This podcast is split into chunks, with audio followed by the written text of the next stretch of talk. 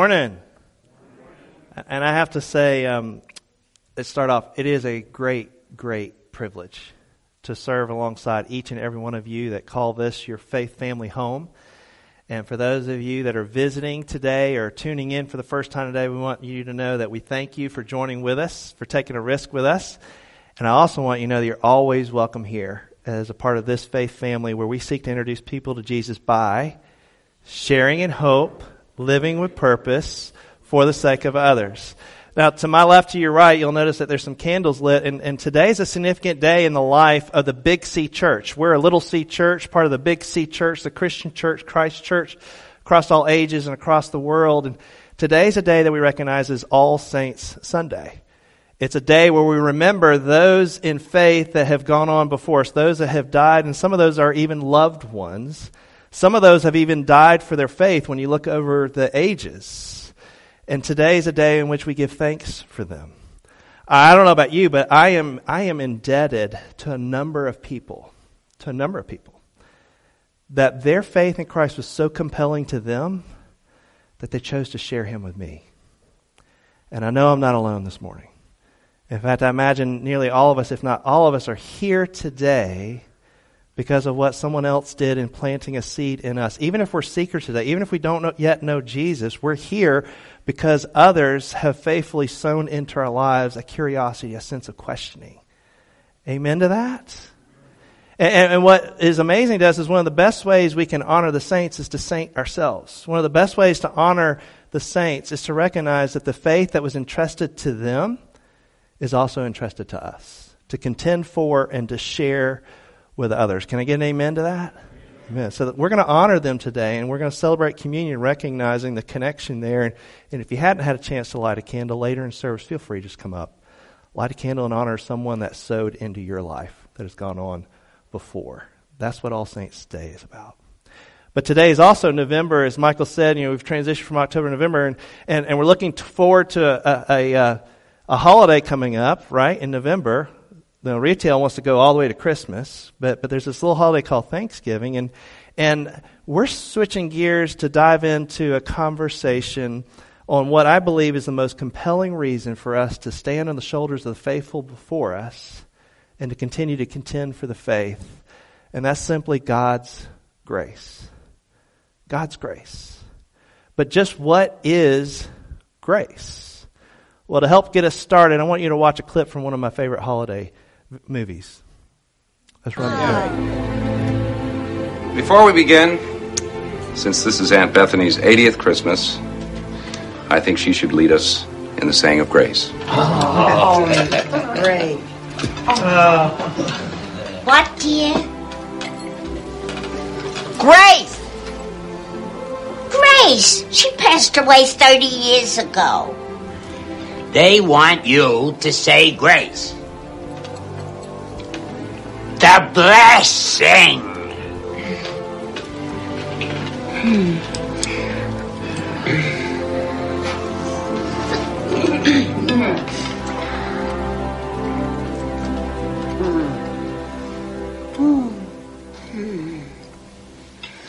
I pledge allegiance.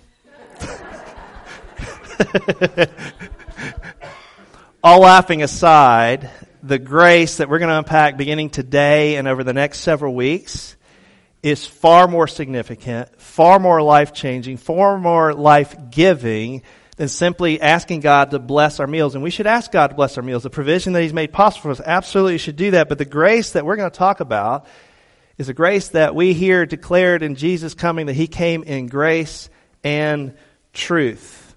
And I can't think of a better place to start than with a man and whose witness once scorned those that follow Jesus. His name is Paul. And he encountered Jesus and had for a radical change in his outlook and his life as to who God is and how God loves him. And he has a lot to say about grace. And so I want to turn to one of his letters that he wrote to the church. The, the, to the church in Corinth, he wrote a number of letters. We believe he wrote up to four letters, but only two of them survived and are canonized in our Holy Scriptures. And so I want us to turn to the second letter to the church in Corinth, to chapter 5, beginning with verse 11. And I invite you, if you've got a Bible app or if you've got a Bible handy, open it up because we're going we're going to marinate in this today. because I believe that God has a word for us through Paul's writing to the church. Beginning of verse 11, we read this Since then we know what it is to fear the Lord, we try to persuade others. What we are is plain to God, and I hope it is also plain to your conscience. We're not trying to commend ourselves to you again, but are giving you an opportunity to take pride in us so that you can answer those who take pride in what is seen rather than what is in the heart. If we are out of our mind, as some say, it is for God.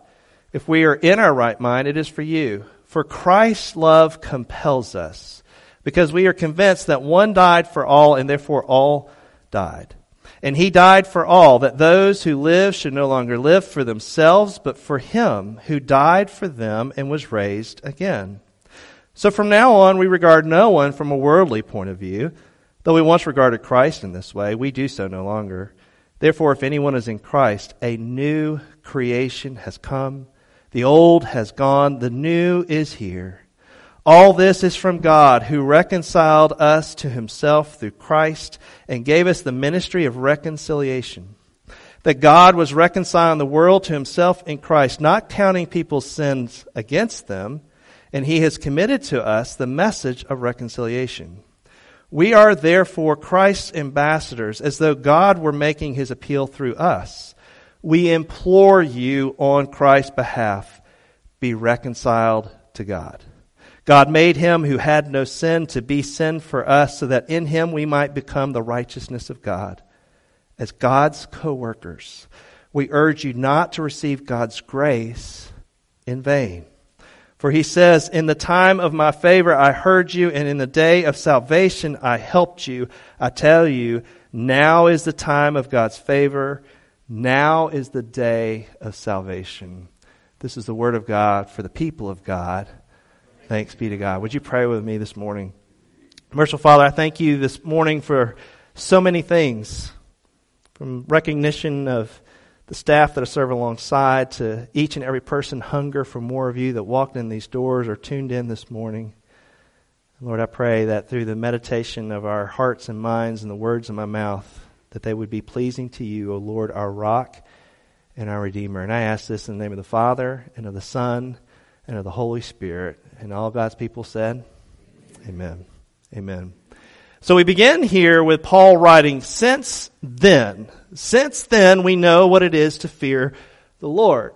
Which begs the question, since what? What is it that's leading Paul to say, since we know what it's like to fear the Lord, what is it that he's referring to? Well, we don't have to look very far. If you look just one verse prior, to what we began reading in today in verse 11. Go back to verse 10 of chapter 5 of 2 Corinthians. We read him writing this. He says, We must all appear before the judgment seat of Christ, so that each of us may receive what is due us for the things done while in the body, whether good or bad.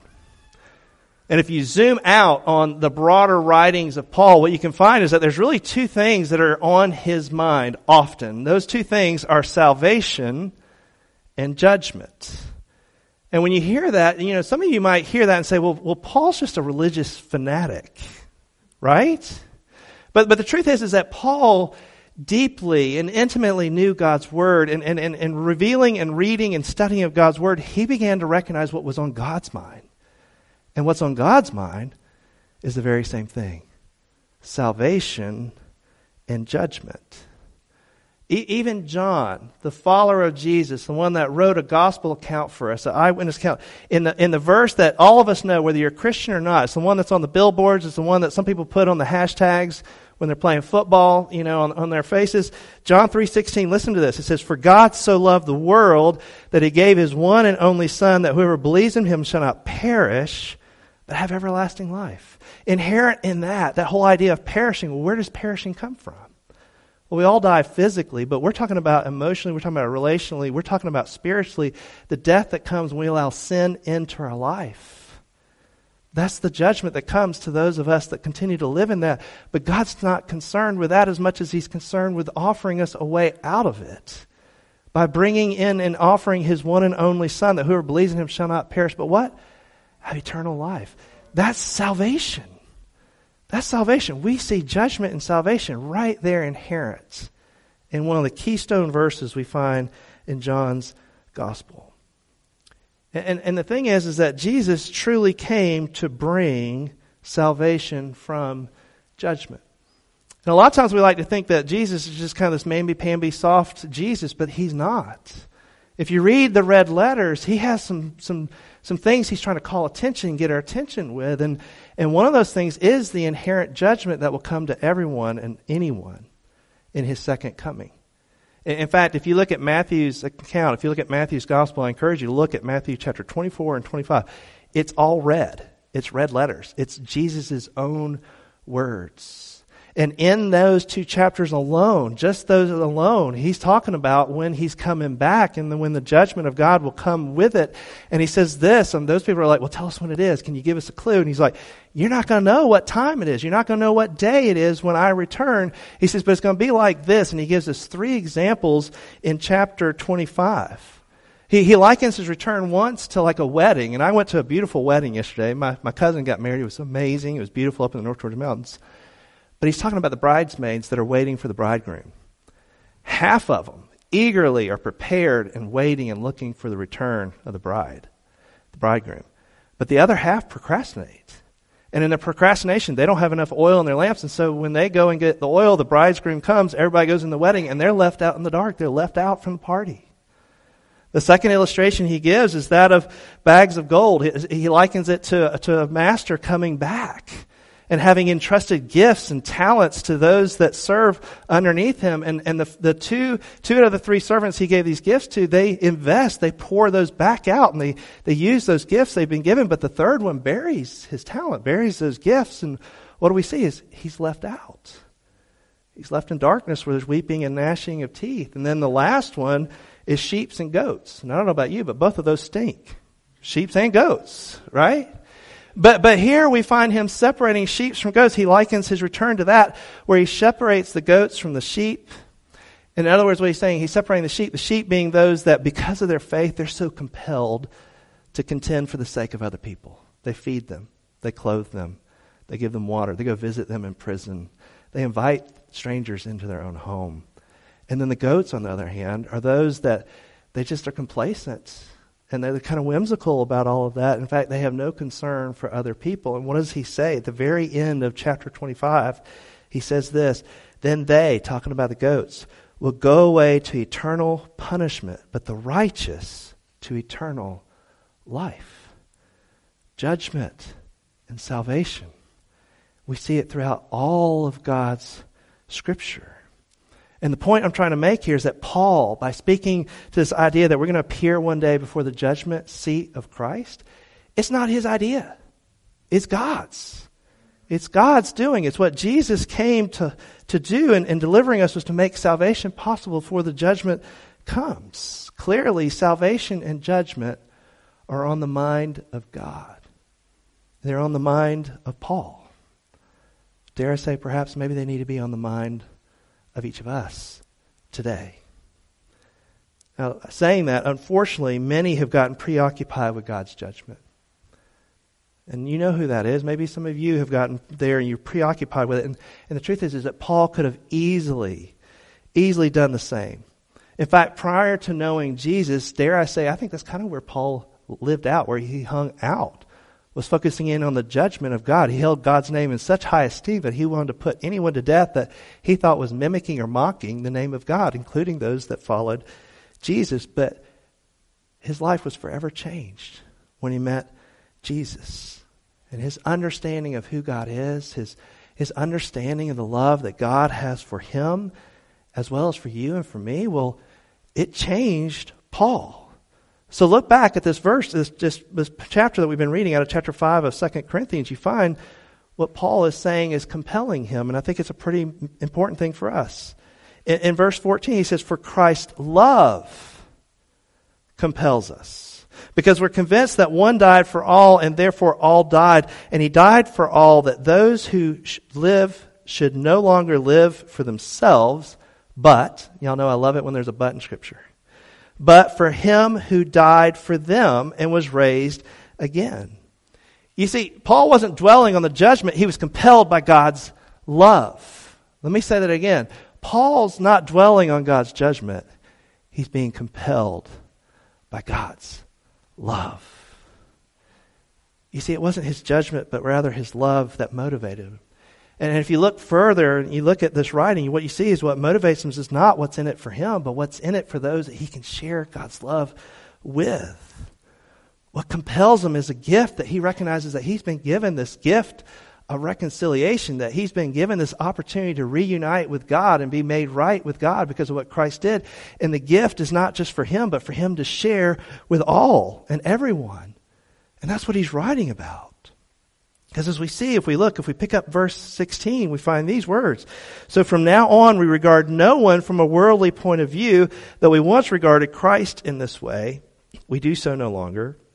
Therefore, if anyone is in Christ, the new creation has come, the old has gone, the new is here. All this is from God, who reconciled us to himself through Christ and gave us the ministry of reconciliation that God was reconciling the world to himself in Christ, not counting people's sin against them, and he has committed to us the message of reconciliation. Reconciliation. It's listed four times. Four times right here. So exactly what is reconciliation? What does it mean to be reconciled? Well, well, here's a, a short meaning for reconciliation. Reconcile to reconcile means to exchange being enemies for being friends. It's to exchange being enemies for being friends. So, to my Alabama fans and to my Georgia fans out there today, I love you in the name of Jesus. But War Eagle. Right? Well, there we go, right? Go dogs. Okay, but, but, but, but truth is, that's what God is doing here. And, and Paul, in writing this to, to, to the church in Corinth, he, he gives us an image of what reconciliation looks like. Listen to this. I, just some things I've noticed in this scripture. It says reconciling is initiated by God, not us, through Christ Jesus. And reconciling is made possible not because of what we've done, but, but what Christ has done in response to what we have done, taking the wages of sin upon himself on the cross. Reconciling means God no longer counts our sins against us. Thanks be to God. Because of what Christ has done for us. And hear me, church. Reconciling means God chooses to forgive us. And thanks be to God, He doesn't just choose to forgive our mistakes, He chooses to forgive our choices too. When we choose to openly rebel against Him, when we choose to, to, to un, be unloving toward those around us, when we choose to operate in, in what's in it for me rather than for other people, God chooses to forgive us. It's a beautiful thing, this reconciliation that God has initiated, that God has offered to us through Christ Jesus. And he gives a beautiful image of this through his other letters. And I just want to give a survey of them in Romans, one of my favorite books. Y'all know that. We read this in chapter 5. It says, For if, while we were God's enemies, that reconciliation, right? From enemies to friends. For if, while we were God's enemies, we were reconciled to him through the death of his son, how much more, having been reconciled, shall we be saved through his life? Not only is this so, but we also boast in God through our Lord Jesus Christ, through whom we have now received reconciliation. If you jump over to the, to the church in Ephesus, he's writing a letter there, and we pick up kind of midstream. It says, in, in this is in Ephesians two sixteen and in one body to reconcile both of them to God through the cross, by which he put to death their hostility. Well, who is he talking about?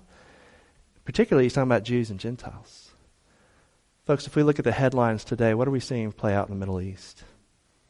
What are we seeing playing out in other places across the world? The hostility between Jews and Gentiles.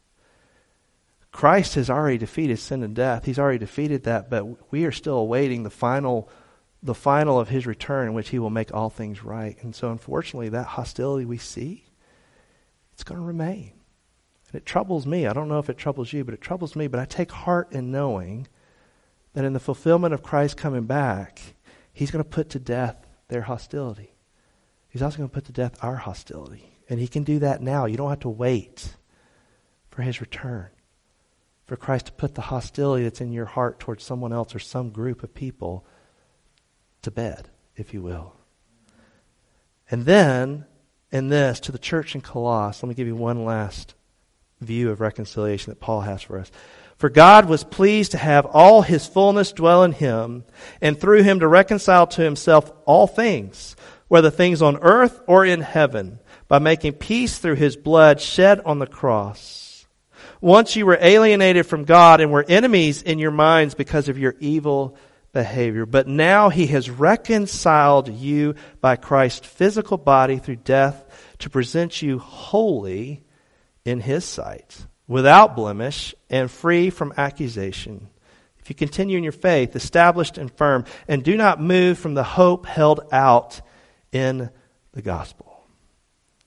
You see, when we pause and we ponder the cross of Christ, when we pause and ponder why is it that Jesus would willingly die, why he would willingly lay down his life for you and for me in the most excruciating and shameful way, that on a cross, well, we begin to realize only then the depth of God's love for you, for me, and for all of humanity, and the length that he'll go by sending his one and only Son in order that we might have eternal life. It's this, it's what God has done makes it possible for us to be renewed, to be restored, to be reconciled with God. And when we begin to walk in that reality, it begins to change our relationships with one another. And we're able to relate to others in a way that God desires for us to relate with them, made possible by our relationship with Him. And it's in considering this reality, this is a significant thing, that Paul has two emphatic declarations to those in Corinth. And the first is this Verse 20 Be reconciled to God. Be reconciled. He's already initiated it. He's already extended his hand. The question is, is have we reached up and grabbed his hands? Are we reconciled? Are you reconciled to God? And the second is this, and this is this is kind of what we're going to get into over the next few weeks because it's intertwined with his reconciliation. Don't receive God's grace in vain. Don't receive God's grace in vain. So, what is grace? Well, let me give you a short term definition. Grace means unmerited favor. Unmerited favor. You see, it's in God's choosing to take upon himself the penalty of our sin and what that sin, that sin brings to us that makes it possible for us to be restored to a relationship lost because of it. God's grace is something we cannot earn, we cannot buy, we don't deserve, but He has freely given us. And He's freely given it us through His Son, Jesus Christ, but it cost Him His own Son. You see, when we begin to pause and ponder again at the cross of Christ, when we begin to recognize what Christ did for us, when we recognize what God is saying to us, He's saying, You're worth dying for. God looks to each and every one of us today and says, You're worth dying for. Let that thing sink in. That's grace. That's grace. And sadly, however, we take it for granted. We receive it in vain. So often we settle for continuing in the sin rather than the freedom that Christ came and gave for us.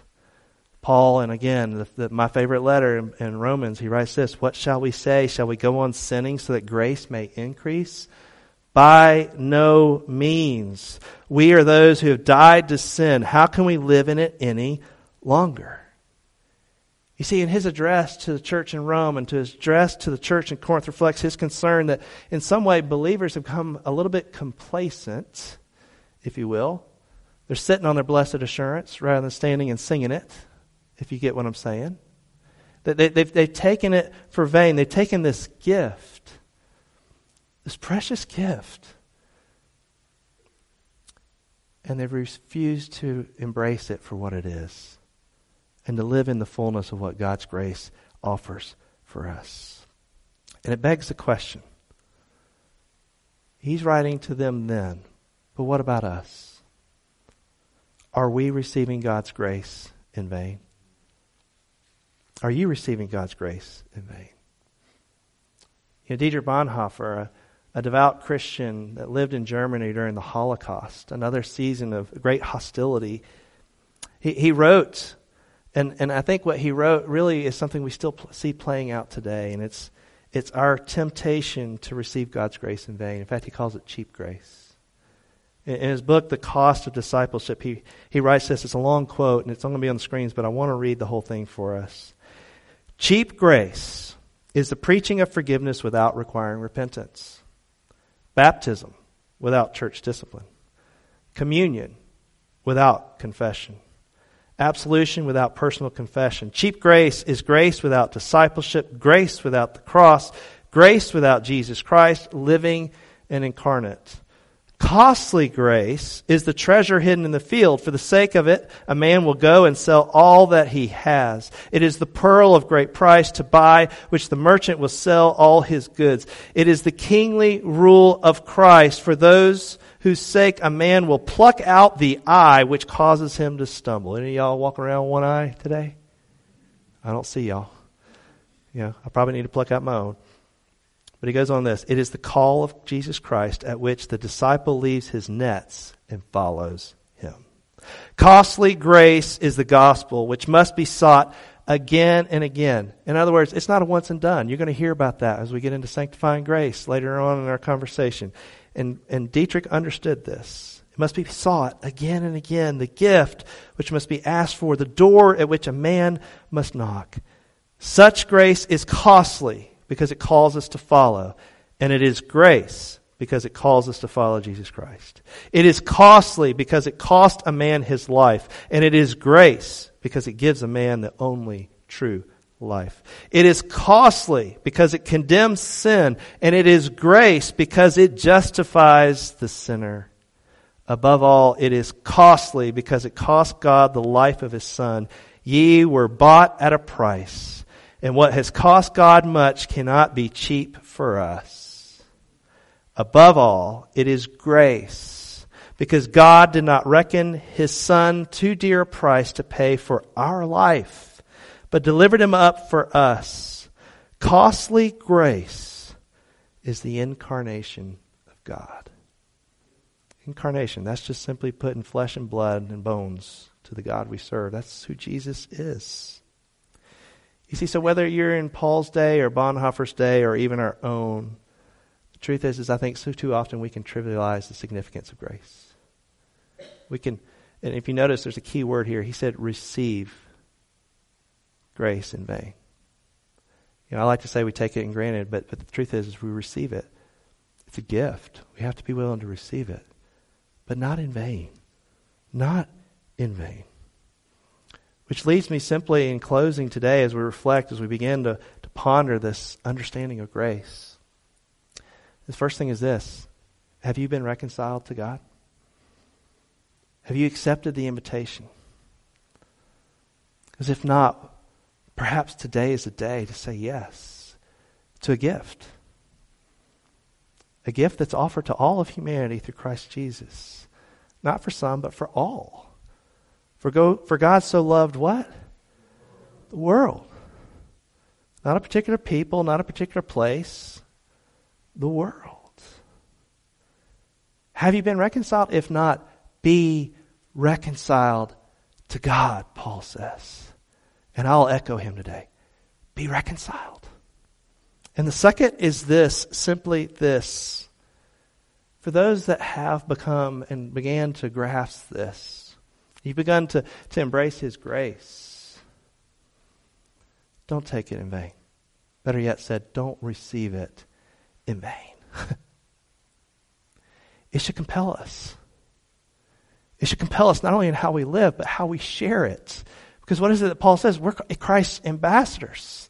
What is it we say every week? Sharing in hope, living with purpose for the sake of others. That's what Paul's saying. He says Christ's love compels them to speak into other people's life. You see, there should be an urgency with our desire for others to know what we've begun to experience, what we've begun to ex- receive ourselves. You see, simply put, we have grace to receive and we have grace to share. May it be so. May it be so. Beginning today. Amen? Would you pray with me? Almighty God, I thank you for what can be a challenging word, but a grace filled word. God, I, I, I want to just go ahead and confess to you that I know that I've received your grace in vain at times and perhaps still do, but I don't want to. Help me, help us. Receive it in the fullness of the way in which you offered it. And it's not an it, it's you, it's your son. Help us to embrace that grace for ourselves and help us to be compelled, like the saints that have gone before us, some of which even died for the sake of their faith, because they were concerned for the sake of the other. Help us to be that kind of people. Whether it be an individual, a family, or the church as a whole, help us to be that kind of people today. It's in the name of the Father, and of the Son, and of the Holy Spirit I pray. And all of God's people said, Amen. And would you come?